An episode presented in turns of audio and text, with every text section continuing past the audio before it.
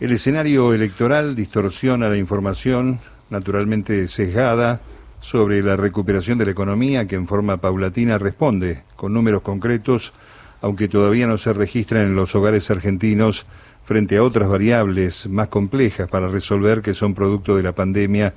y la situación previa generada por la administración del macrismo.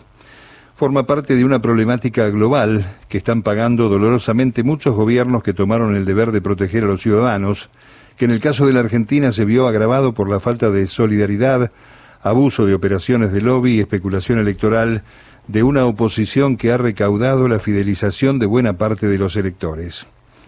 Los que se preguntaban cómo saldría el mundo después del coronavirus, si bien no tienen la respuesta definitiva, porque la pandemia no ha pasado, ven aflorar nuevas asimetrías que van en aumento. Globalmente se observa bien entre los países desarrollados y en vías de desarrollo cuyas desigualdades adelantan que serán más los obstáculos que los acuerdos, lo que venga después de la crisis sanitaria, y dificultan una recuperación post-pandemia que contemple mayor igualdad y sostenibilidad, como sostiene la Comisión Económica para América Latina y el Caribe, la CEPAL. Diferencias crueles, sobre todo en materia de acceso a vacunas y financiamiento, y enfrente la concentración de riqueza, ingresos y tecnología, que afloraron en Roma durante el reciente G20 y son las barreras que por ahora impiden cumplir el objetivo de desarrollo sostenible de la Agenda 2030, donde se advierte la necesidad de achicar las desigualdades dentro de cada país y entre las distintas naciones. Esos postulados y los países ricos que abusan de la exposición declamatoria en los foros internacionales no se traslada hacia acciones reales y en el caso argentino las posiciones de una oposición obstruccionista quedan expuestas, como sucedió eh, durante el año pasado y lo que va del 2021 para desembocar en el tiempo electoral. En principio, sostener su amnesia respecto de la deuda generada por el espacio de la derecha acompañada por cero financiamiento para el desarrollo y promotora de la fuga de divisas, la evasión tributaria y el financiamiento ilícito, temas con los que carga la administración de Alberto Fernández. En buen romance se la fumaron toda. Ese escenario prepandemia y devastador siguió luego con la andanada de críticas hacia el abordaje de los cuidados en la pandemia cuyo punto destacado fue la defensa de sus socios poderosos cuando se intentó fomentar la solidaridad para financiar la emergencia mediante impuestos a la riqueza, un tributo vigente por única vez que debieron asumir alrededor de 12.000 personas sobre una población de 45 millones.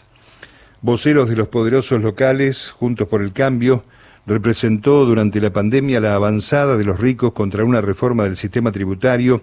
imitando a sus pares del exterior, en la resistencia a lograr una tributación justa de las multinacionales para que paguen sus impuestos. Nada de valor agregado, ni empleo o movilidad ascendente. Otro pico notable de esa construcción electoral que convengamos parece que les va a dar resultado, lo constituyó ya en tiempos de vacunas la operación mediática y política en favor de la vacuna Pfizer, la empresa farmacéutica que anunció que ganará este año 36 mil millones de dólares por la venta de las vacunas contra el coronavirus, con la vieja fórmula de los visitadores médicos, deambularon por los medios las comisiones